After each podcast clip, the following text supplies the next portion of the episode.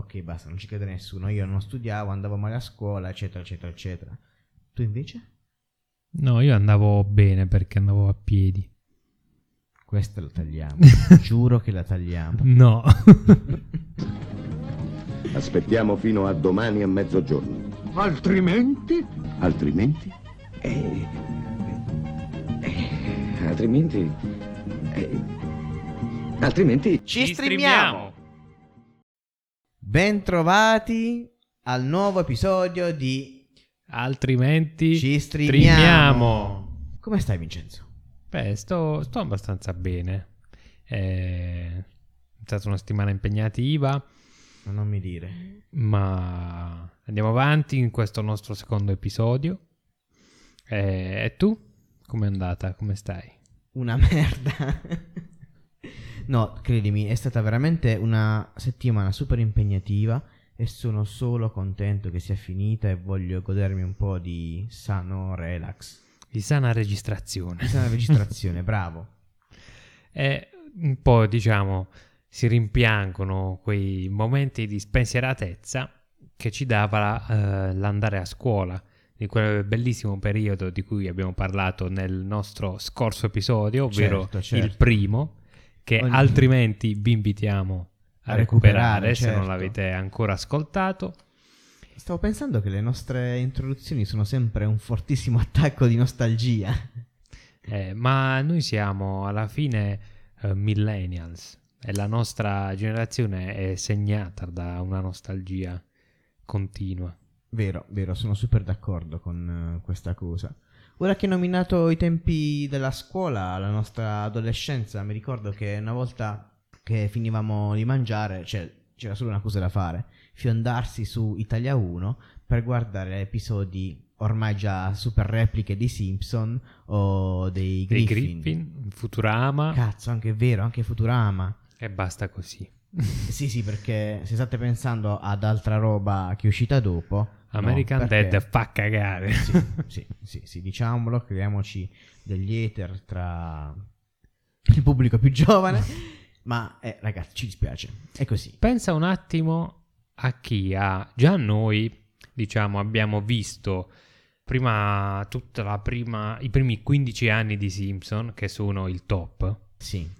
Noi li abbiamo visti che diciamo non capivamo niente. Sì, Non diciamo riuscivamo che- ad esatto. a, a sentire per bene non potevamo recepire tutto Oltre- quello che era collegato a... la cultura a pop americana. che Esatto, di non- quegli anni. Esatto. E poi cioè, noi abbiamo visto proprio la prim- il primo episodio dei Griffin, anche quando è uscita quella novità, no? E a Futurama Sì, lo sì. stesso. Tu immagina le generazioni che hanno visto i Simpson moderni, cioè proprio quelli delle tipo stagione 25 e American Dead. Che cosa si sono persi? È una domanda molto difficile a cui rispondere. Che magari guardano quegli episodi in replica dei Simpson delle prime dieci stagioni e li vedono disegnati brutti e dicono ma no. Ma cos'è sta merda, certo. Però, sai cosa penso? Che è un buon argomento per un prossimo episodio. Così, on air nascono le cose. Sì, Comunque, sì, sì, quindi dopo i Simpson cosa facevi?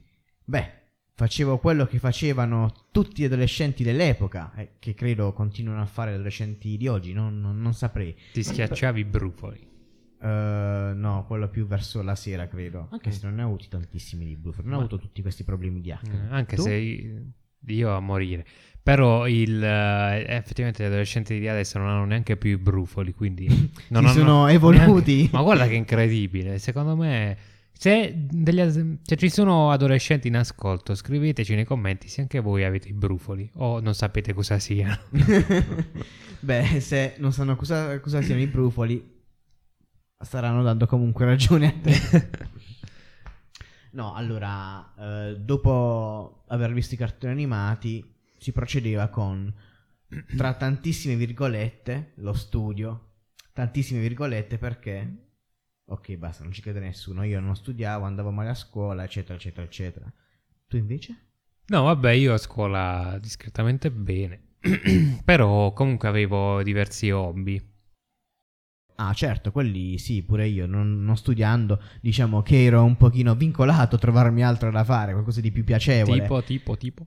Eh, allora, diciamo che durante gli anni dell'adolescenza ho provato diverse, diverse cose, diversi hobby. Sono, ho spaziato dai videogame, i fumetti, quando nei- proprio nei periodi un pochino più odio tutto e tutti, vaffanculo, fino a quando ho cominciato a socializzare e ad andare sullo skate. E poi l'hobby di tutti i ragazzi. Io vado, ho per- iniziato... per eccellenza. cioè, Vuoi davvero saperlo? non lo so. Sì, meglio se non lo sai. No, scherzo, stavo parlando, facevo allusioni a passare i pomeriggi con il in mano. No, io guarda, ho iniziato invece a 32 anni ad andare in skate, quindi non Beh, meglio non tardi che mai. con tutte le protezioni che sembro Beh, sì, diciamo che farsi male alla nostra età è un po' diverso rispetto a farsi male a 15 anni. non una saggia idea. Infatti la mia ragazza ha tentato in tutti i modi di non farmi comprare uno skate. Di dissuadersi dal farlo. Comunque, io eh, invece i pomeriggi mi ricordo tantissimi pomeriggi passati a vedere film, un, un sacco di film che adesso è impe- o riuscire a guardarne uno la sera è un'impresa, lo devi programmare da, diverse, da diversi sì, giorni. sì, è vero, anch'io faccio molta fatica a vedere un film intero la sera dopo cena. Ho visto un sacco di film di pomeriggio che erano una cosa molto bella. Vabbè, sport, cose varie, ma soprattutto ho... È qui che ti aspettavo. Eh, la musica. Eccoci qua. Sia io che Vincenzo siamo sempre stati appassionati di musica pur non conoscendoci ed entrambi suoniamo uno strumento. A corde. Sì. L'arpa. Solo che il mio ne ha di meno del suo. e sono più grosse. Ah, Stiamo parlando ovviamente del basso elettrico, lo strumento più figo di tutti. mentre io suono la chitarra elettrica e diciamo cerco di nella mm, come dico sempre spesso nella vita reale se questa è la vita reale sono ingegnere e nella, nella vita dopo il lavoro sono cerco di essere un musicista No, per me è molto più semplice. A tempo perso, quando ho voglia, prendo, suono, mi stanco, smetto. dal nostro dalla no- dal- eh, Da no- questa nostra passione La comune. musica può essere ovviamente un- una passione, o, è chiaro, un uh, passatempo, un hobby, ma anche una professione. E che cosa c'è di più bello o di più terribile per la vista Sì, dei diciamo- musicisti professionisti che, che- si prestano ad altre forme di intrattenimento, quali ad esempio il cinema. Infatti, Nel nostro secondo episodio parleremo proprio di musicisti che si sono prestati al mondo del cinema come attori. esatto, eh, nella nostra top 5 di quest'oggi analizzeremo, analizzeremo, dis- Parolone. racconteremo di 5 film, però devo dire tutti riusciti abbastanza Sì, bene, sì, quindi sì, niente dire. di... Ci tengo a precisare che Vincenzo Basta! continuerà, continuerà a ripetere all'infinito che è una top 5. In realtà non è una top, non è una classifica, è un semplice elenco di film eh, su questo topic che ci hanno particolarmente colpito nella buona o nella cattiva sorte. È una top 5, ma voi non saprete mai l'ordine. Esatto, questo mi fa sentire, non lo so, da tagliare. Numero 1. Eccoci qui quindi alla prima posizione della nostra top 5 che... Non è una top, Bravissimo. ma è una 5. Stiamo parlando del film Tutto può cambiare, titolo italiano, mentre il titolo originale è Begin Again del 2013, diretto da John Carney. Film di John Carney che eh, conosciamo per nien- nessun altro film in Sì, realtà. mi sembra onesto. Eh, No, ehm, ha fatto, non ha fatto molti film, ha fatto una serie ultimamente uscita per Amazon che è Modern Love, ma che non ho mai visto. Eh, oltre ad aver fatto sempre altri film incentrati sul tema della musica, degli artisti, tipo Once e Sing Street. più vecchi di Begin Again. Guarda, io di tutta questa roba non ho visto praticamente niente.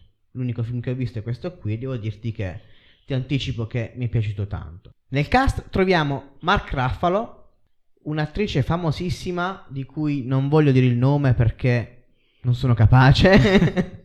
Dillo tu per favore. È parente di River Phoenix a livello di eh, pronuncia, no? È Difficoltà. È Kira Knightley. Top. E infine, tra i nomi eh, più importanti all'interno del cast, troviamo niente, po- niente poco di meno di Adam Levine, che, per chi non lo sapesse, è il frontman dei Maroon 5. E infatti è il motivo per il quale questo film è nella nostra top 5 sui film con musicisti e attori. Esatto, questo è il primo della nostra lista di film con musicisti prestati al mondo del cinema. La prima curiosità di cui vogliamo parlarvi è che per il ruolo di protagonista femminile di questo film era stata pensata la Johansson, poiché reduce del successo di Her, film che abbiamo anche nominato l'altra volta, nello scorso episodio, film nel quale ha doppiato l'intelligenza artificiale coprotagonista del film. Cioè diciamo che l- la sua voce è, è stato il motivo principale per cui l'hanno preso in considerazione. Tuttavia non è, stata, eh, non è stato possibile per lei prendere parte al film poiché in quel momento era sul set di Lucy, un altro film uscito in quel periodo lì. Sì, me lo ricordo questo Lucy. In realtà non è che sia stato chissà che, che capolavoro di film. A me ha fatto cagare. Ah, ok, perfetto. Parente di Pinocchio.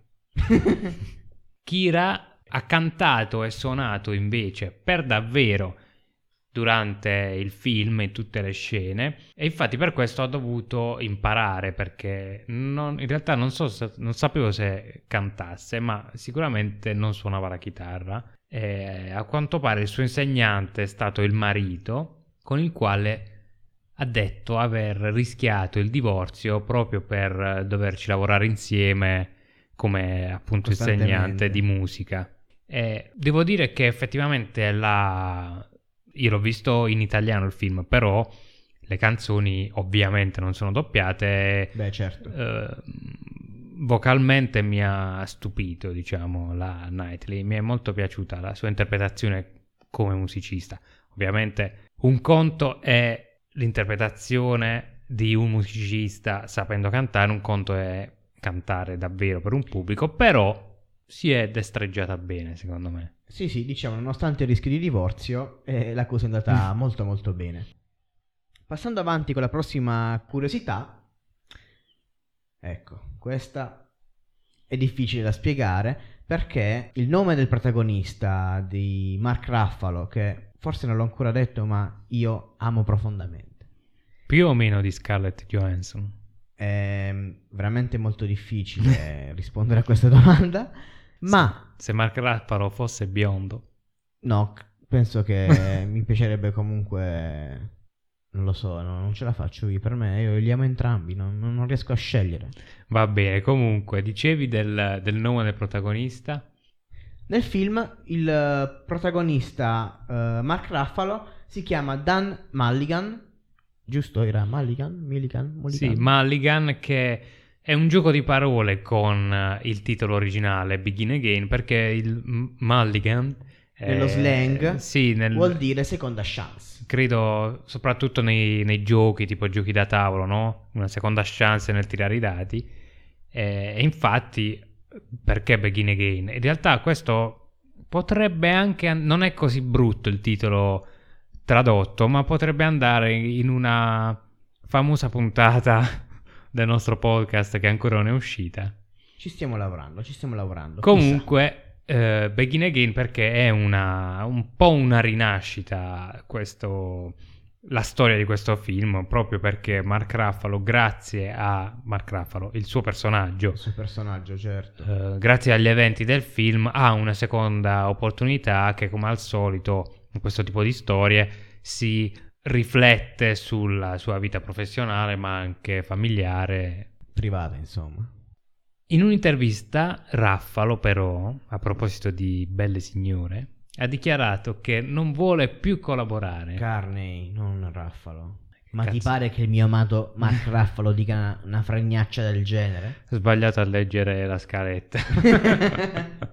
il bello della diretta. John. Carney, quindi il, il protago- il protagonista, il regista, ha dichiarato di non voler più lavorare con eh, modelle o insomma donne da copertina come Kira Knightley perché È molto complicato averci a che fare per via di tutto lo staff e le persone che girano intorno alla figura dell'attrice proprio. E per questo forse ha scelto i luoghi più nascosti di Manhattan per girare alcune scene in pubblico, cioè in pubblico nella, appunto nella città, perché c'era questa scelta di dover girare in situazioni che sembrassero reali come quartiere, come paesaggio urbano, cosa che ho molto apprezzato, molto bella in realtà. Sì, sì, sì, anch'io.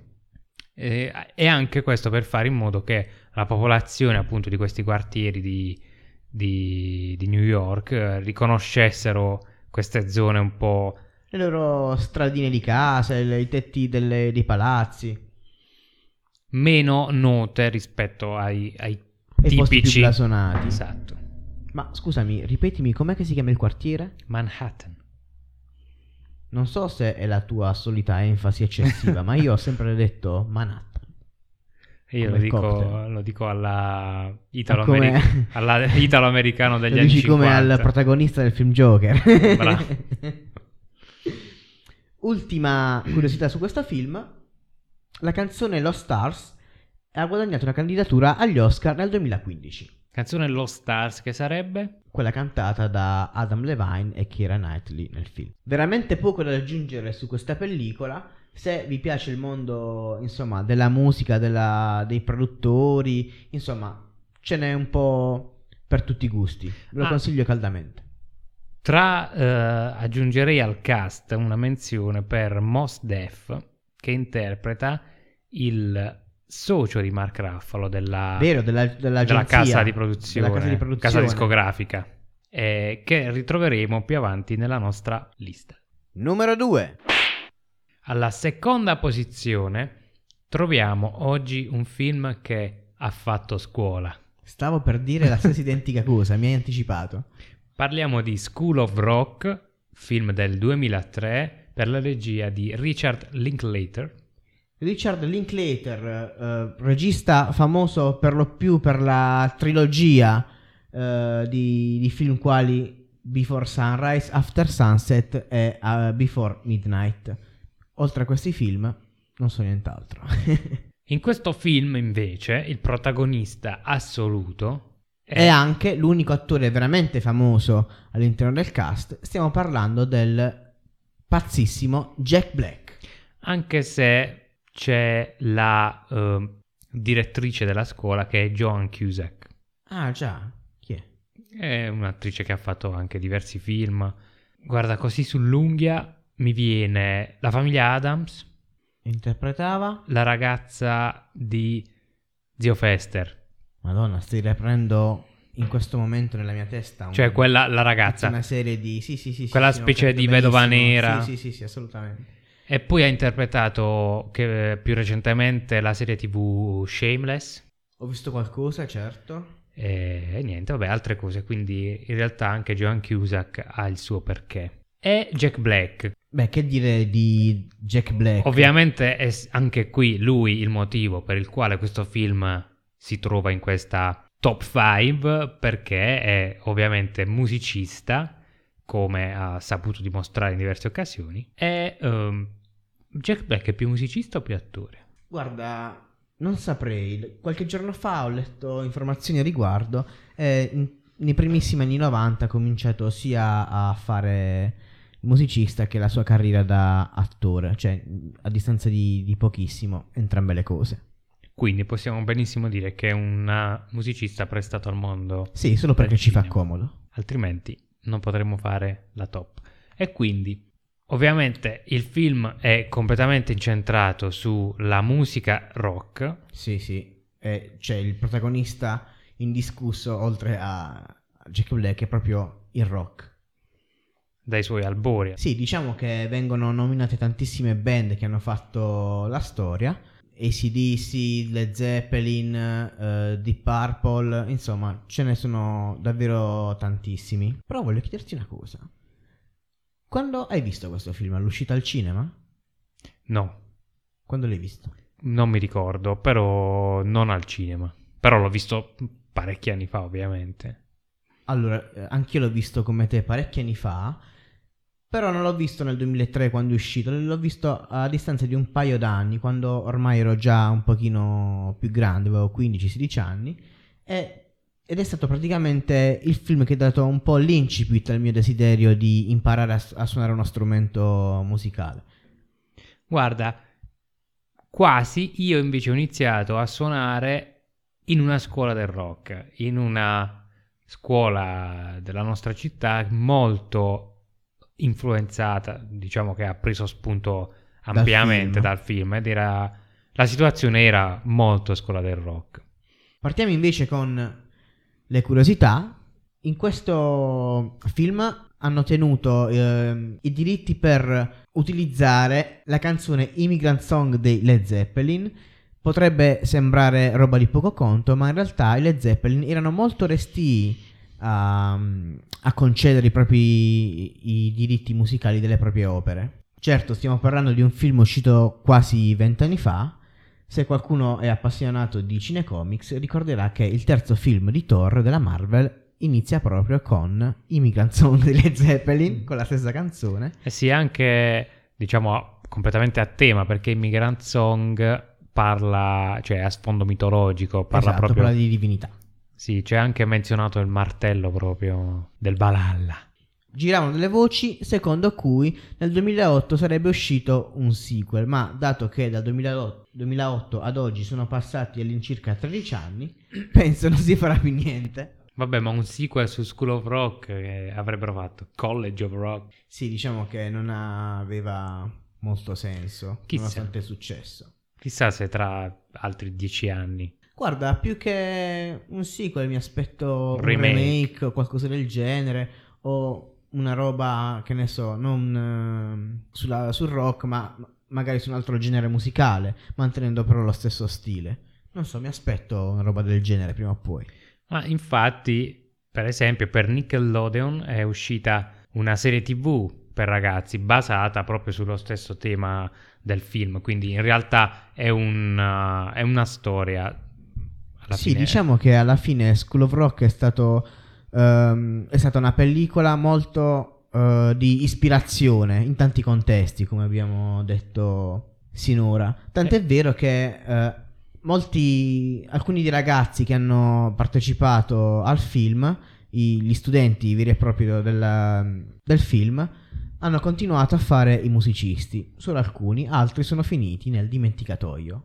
Infatti è stato, per esempio, quello che faceva il chitarrista, eh, che era tipo... Sì, quello un pochino sfigatello. Eh, l'è stato beccato qualche tempo fa a rubare in un negozio di chitarre. Che dire, è rimasto comunque appassionato negli anni. che bello mantenere le proprie passioni. Vabbè, Jack Black, appunto attore musicista, come ha potuto dimostrare diverse volte nella sua carriera, io per esempio ricordo un altro film che poteva stare in questa In questa classifica, Che è classifica. Tenacious D e il destino del rock, Assolutamente. dove Film molto molto bello, ricordo. Però Sì. secondo me è molto meno conosciuto rispetto a School of Rock. Secondo me ehm, School of Rock è stato quello che è arrivato alla massa. beh sì, era un po' più di nicchia, anche un- molto più demenziale, Sì, sì, eh, ov- sicuramente meno per bambini. Tenacious D. sì. Assolutamente. Eh, ma in quel film c'erano comunque altri musicisti prestati al, al mondo del, del cinema. Per esempio, mi ricordo Dave Grohl che Vero, interpreta il vero. diavolo, Interpretava il diavolo. quella scena spettacolare del duello, e anche Meatloaf che interpretava il padre di Jack Black nel film. Quell'uomo corpulento che poi, super curiosity, Meatloaf è anche uno degli attori di Fight Club. Ti venendo- ricordi in Fight Club il ciccione che c'ha tipo il seno, che Sì, c'ha quel problema? Bob. È lui, Meatloaf, che è un, atto- un attore, un musicista anni 70-80, credo, hard rock, heavy metal. Tutto questo mi sta venendo voglia, fa- mi sta facendo venire voglia di fare un altro episodio su questo tema. Chissà. Ma come sempre, alla fine delle nostre top o della nostra lista c'è sempre qualcosa che rimane fuori e anche voi potete segnalarci quello che magari dimentichiamo, che per motivi di spazio non inseriamo. Numero 3. Il prossimo film della nostra lista è un film uscito ormai nel lontano 2008 e diretto da Darnell Martin. Stiamo parlando di Cadillac Records, film su- anche questo super incentrato sulla musica.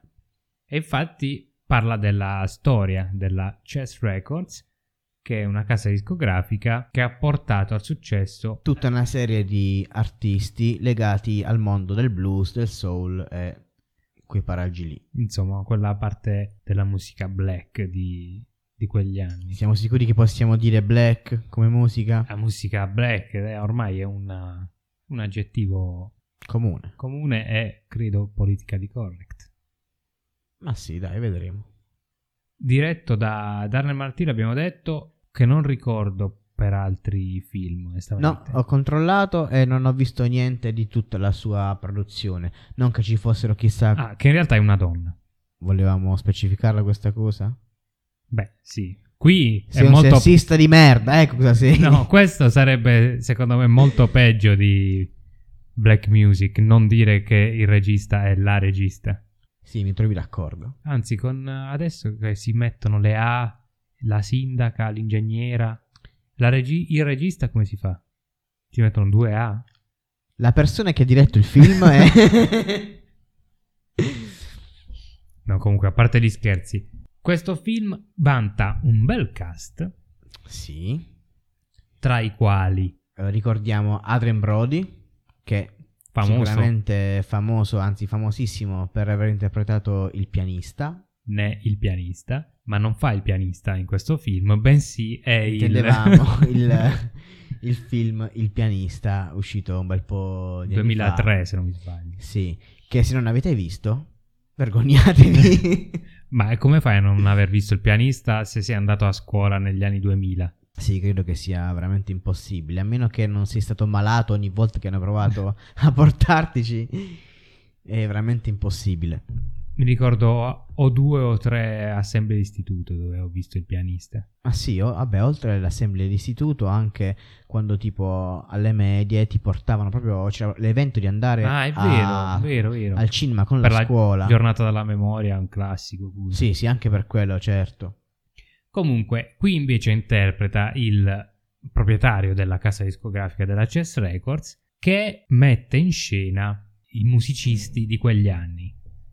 Little Walter, Only Wolf, Muddy Waters, Willie Dixon, Il famosissimo Chuck Berry e la regina Etta James interpretata dalla da bellissima Beyoncé. Beyoncé. E infatti, questo film in realtà è in questa lista per Beyoncé, che appunto interpreta una musicista, essendo anche lei una Esatto, musicista. musicista prestata al mondo del cinema. Ma possiamo annoverare anche Mos Def, che ritroviamo qui, come avevamo già detto, Anticipato nel primo titolo della nostra lista. che interpreta invece Chuck Berry. E devo dire che come fisionomia ci sta Sì, Un sì, botto. Sì, Eh, io guarda, dopo aver visto questo film, che mi ha colpito tanto in realtà, ero- non ero molto informato sulla vicenda.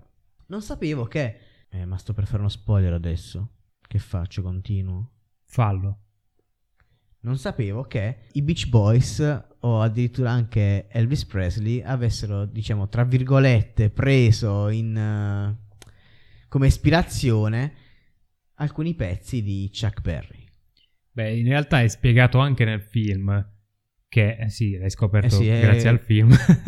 E Sì. questo lo spoiler. Vabbè, insomma, è, è stato il traghettatore tra quella musica appunto nata dal blues che si è evol- evoluta nel rock and roll ed è che poi è stato preso da- dai bianchi, diciamo, appunto portato poi eh, dalle varie band che hai nominato.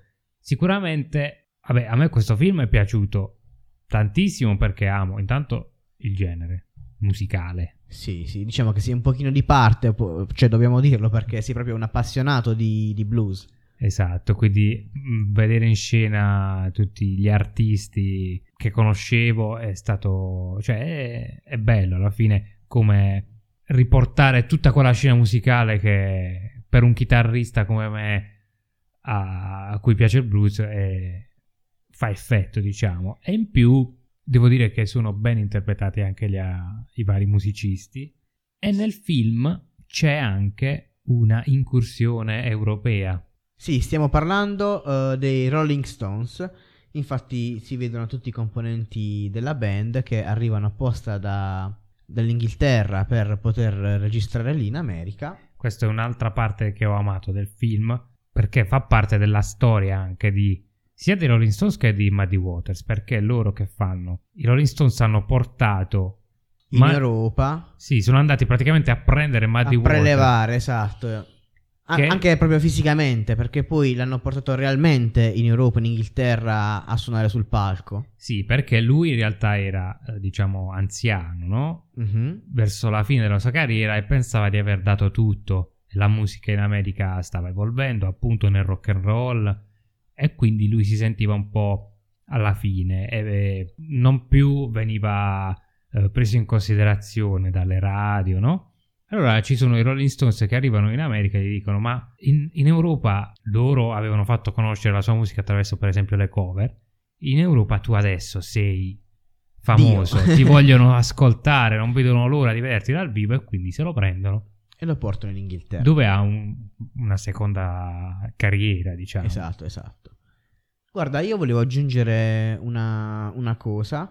A me il film premetto che è piaciuto, però volevo anche dire che essendo trattato quasi come un documentario che narra proprio le vicende di come si è evoluta tutta la scena blues, ho trovato alcuni buchi nella trama, cioè nel senso la storia non è molto lineare, ci sono un sacco di passaggi o di salti temporali che non vengono spiegati e, e che quindi mi hanno lasciato un po' così. Vorrei spiegarti meglio che cosa non mi è tornato, ma farei tutta una serie di spoiler, quindi lasciamo stare, te lo dico un'altra volta. Vabbè, alla fine fa anche parte forse di questo genere di film che prendono una grossa fetta di... Diciamo che se vi aspettate un film con una trama ben definita, dove ci sono tutta una serie di cose che reputate siano doverose per un film, beh, eh, non è proprio così in questo caso. Se invece volete vedere e ascoltare musicisti, è il film perfetto.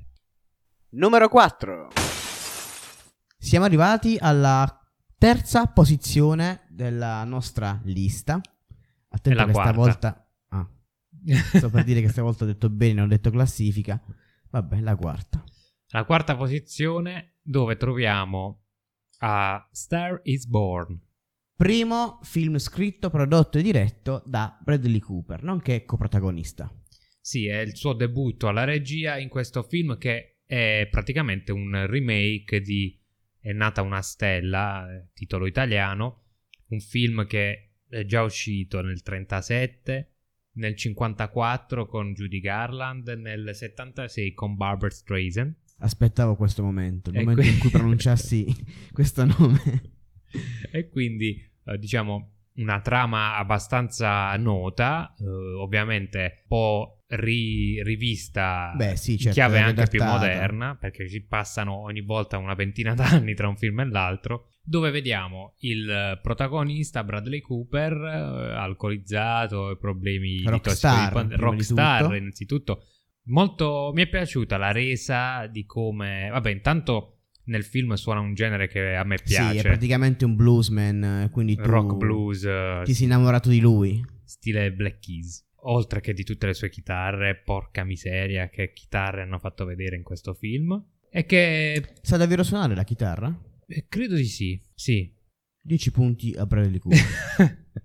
dopodiché eh, trova appunto Lady Gaga o meglio il personaggio interpretato da Lady Gaga in un bar di drag queen dove la, appunto la sente cantare e la porta al successo e non vi diciamo altro ovviamente Perché questo film è in questa classifica lista? Perché Lady Gaga È la musicista prestata al mondo del cinema. se non lo sapevate, Beh, lo trovo improbabile, però.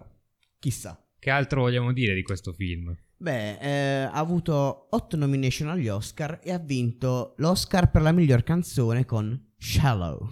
Beh, mm, sicuramente un bel pezzo, a me piace, cioè pop, eh, però... Eh, diciamo che non è il mio genere, però, cioè, nel senso, non mi fa schifo, ecco.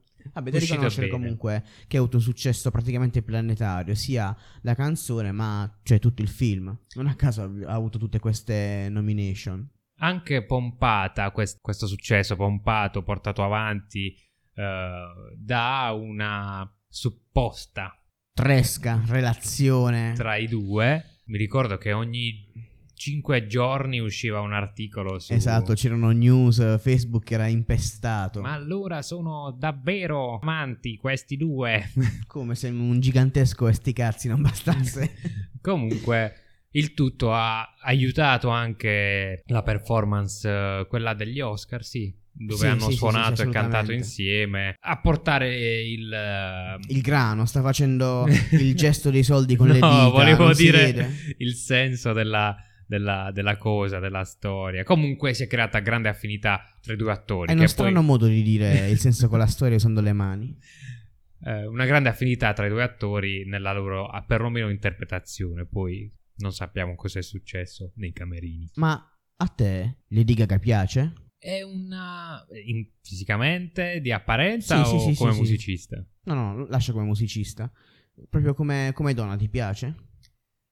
È strana, io non ho ancora capito qual è la sua faccia reale. Forse è quella del film. È la sua faccia reale. Anche secondo me. Beh, è un tipo particolare. Ho bisogno di un sì o di un no. Sì, E nel film trovavi più attraente Lady Gaga o Bradley Cooper? sapevo che saresti. Quando in mano aveva la Gibson acustica country, quella con il battipenna bianco e la chitarra Bordeaux, Bradley Cooper. Sì, ma la bellezza non penso la facesse la chitarra. Oppure sì.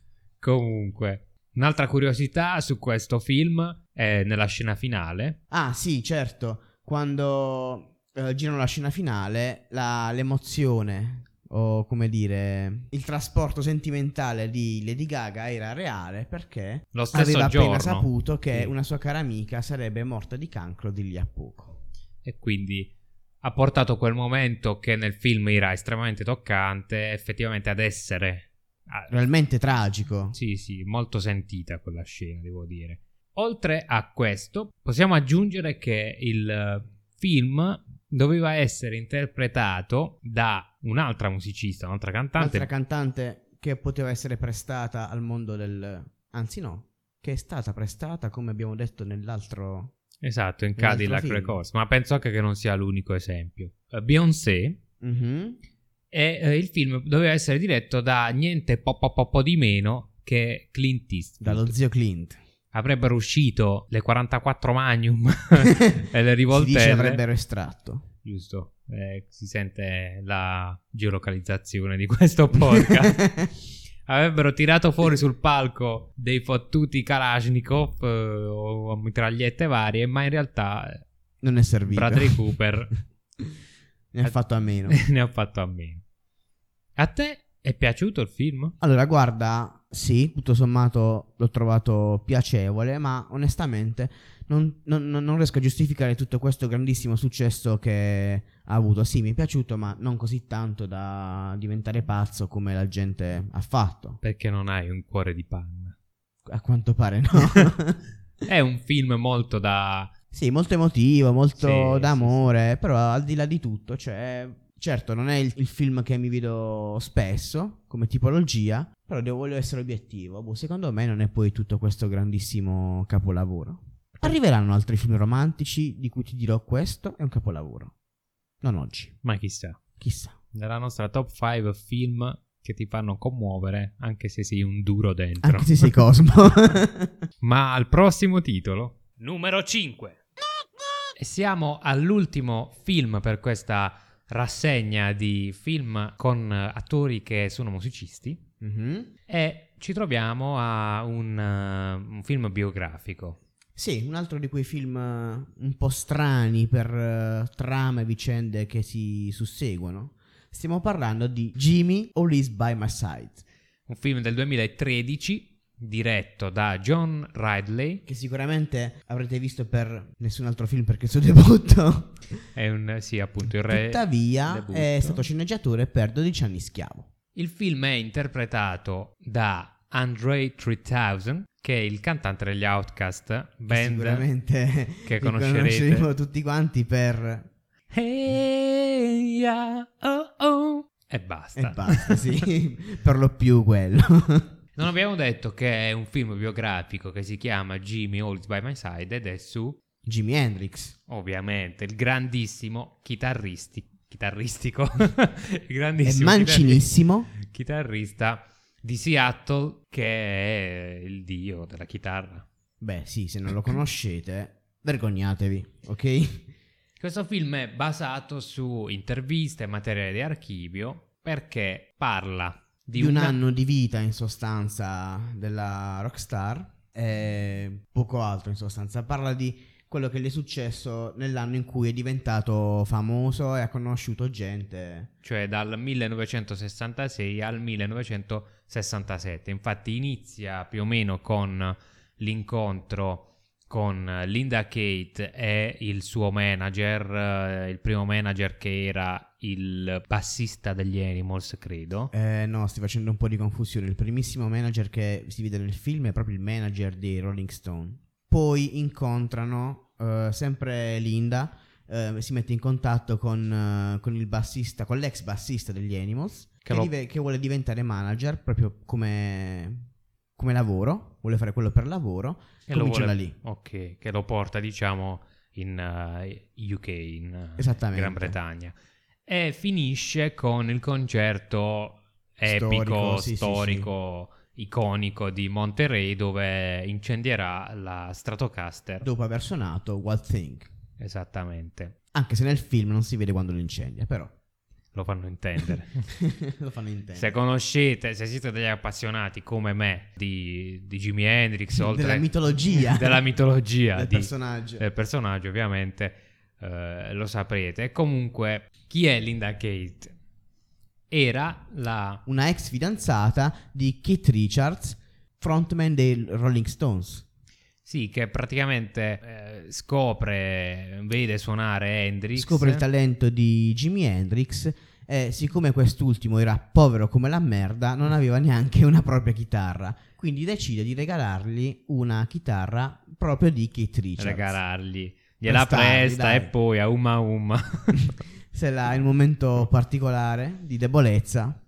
Hmm, sì, perché Hendrix eh, all'epoca suonava in un gruppo di, di cover, credo. Comunque facevano un genere. Sì, comunque facevano musica blues, eh, quel, quel genere che andava, diciamo, in quegli anni, la musica nera di quegli anni, insomma. S- sì, ma neanche, cioè non come avrebbe voluto suonare lui, solo che era costretto perché praticamente aveva impegnato la sua chitarra perché non aveva soldi e suonava con quella del, Del cantante della band. esatto, Il frontman. del frontman del, del personaggio che gli dava lavoro e quindi doveva suonare. Come se fosse un dipendente. Esattamente. E così, con questa chitarra, questa prima Stratocaster bianca di Kate Richards, inizia a farsi conoscere per quello che realmente era.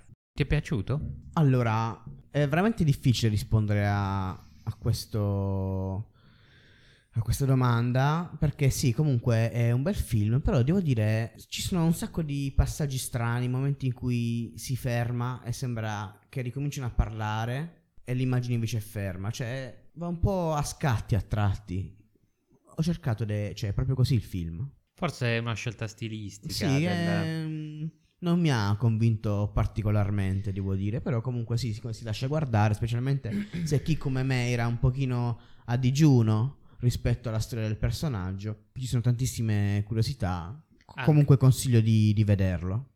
Anche se in realtà questo film ha una, Una grossa pecca. una grossa pecca, che per non dire la pecca delle pecche, Esatto. per, per un film biografico. Esatto, nonostante sia un film incentrato sulla vita e sulla vita d'artista di Jimi Hendrix, non c'è neanche una canzone originale di Jimi Hendrix. Sì, perché la, la Experience Hendrix LLC, praticamente la compagnia che detiene I i diritti. diritti, della, della sua musica, non ha dato il consenso per utilizzarla e quindi hanno, hanno messo insieme un po' di roba di cover eh, che eseguiva anche Hendrix e di...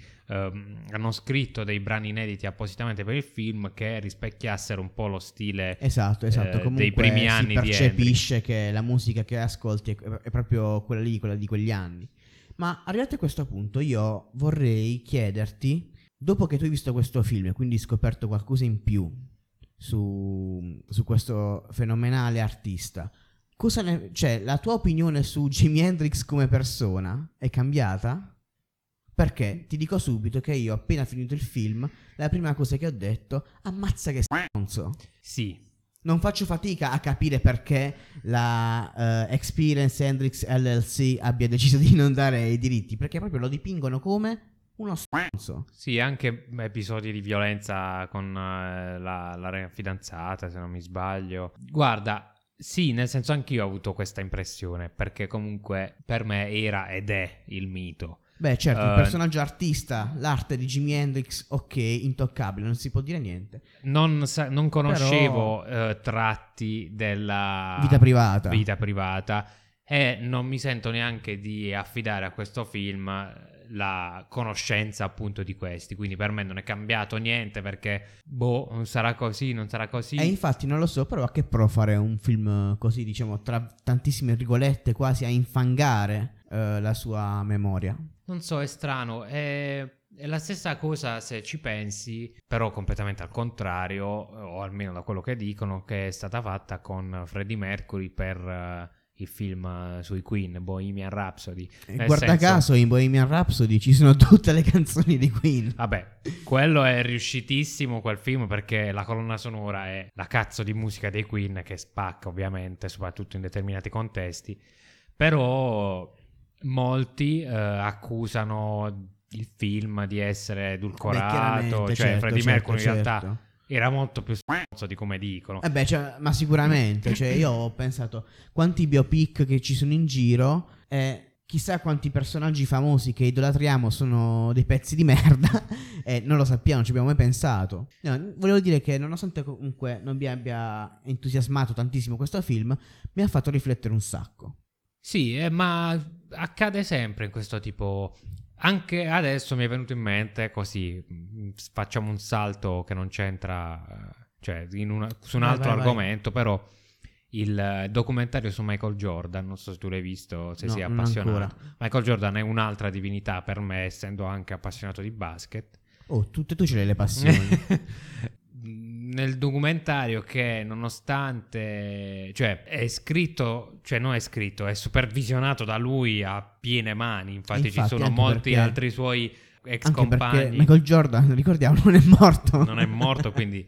Però lui in quest- nel documentario ne esce come la vittima del suo successo. Cioè, l'unica pecca, l'unico suo vizio che esce è il fatto che giocava d'azzardo molto pesantemente. Però, ecco, il problema fondamentale è che chi scrive questi, eh, questi racconti di vita vera, ovviamente, secondo me, non potrà mai dare una visione realistica al 100%. Eh beh, certo, anche perché cioè, Jimi Hendrix è morto un, un po' d'anni fa, quindi... Vabbè, spero di aver suscitato un po' di interesse e di curiosità in questa cosa. Fateci sapere cosa ne pensate voi.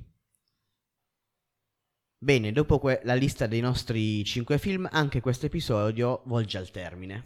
Vogliamo fare un'ultima, mm, una bonus track, una Sì, menzione una menzione d'onore.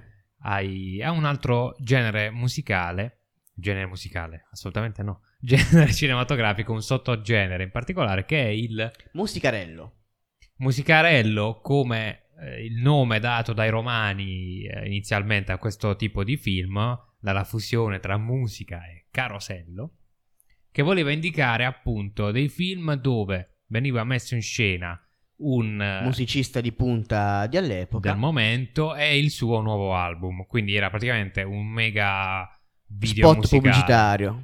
Esatto, era ne hanno fatti a centi miliardi Sì, di questi. veramente un sacco. Infatti, tra eh, gli autori italiani che hanno usufruito di questo mezzo di, di promozione, se vogliamo, ricordiamo sicuramente Celentano, Morandi, Little- Little Tony. Albano.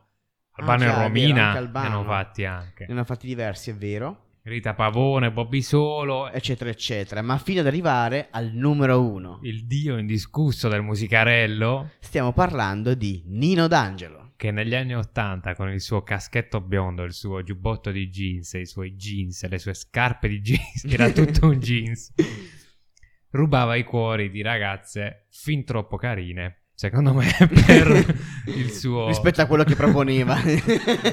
Però intanto io ci, noi ci tenevamo a fare questa menzione perché è lì che nasce questo genere eh, che poi è un mega spottone per eh, i, i vari artisti, ma se ci pensi, È come cosa- ogni cosa degli anni esatto. 60-70 in Italia, È stata importata da una cosa già fatta all'estero. Stiamo parlando eh, del film Help eh, dei Beatles uscito nel 65. noto in Italia con il titolo Aiuto!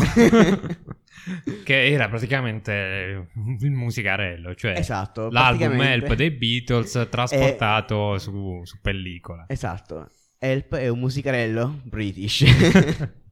E quindi, detto tanto, noi eh, chiudiamo questa Sì. puntata. Ovviamente vi invitiamo, come al solito, a seguirci sulle varie piattaforme. e a segnalare eventuali film che non abbiamo menzionato, musicisti che hanno fatto questo tipo di, di, di pellicola. di pellicola. Ci trovate su Instagram, su Spotify sicuramente e boh non lo so, poi vediamo. Ma sì. Vi Altrimenti faremo ci, sapere. ci trovate a casa nostra. Dunque ci vediamo la prossima volta perché altrimenti I never eat the ground. ma, ma veramente altrimenti Ci streamiamo. streamiamo. Ciao. Ground.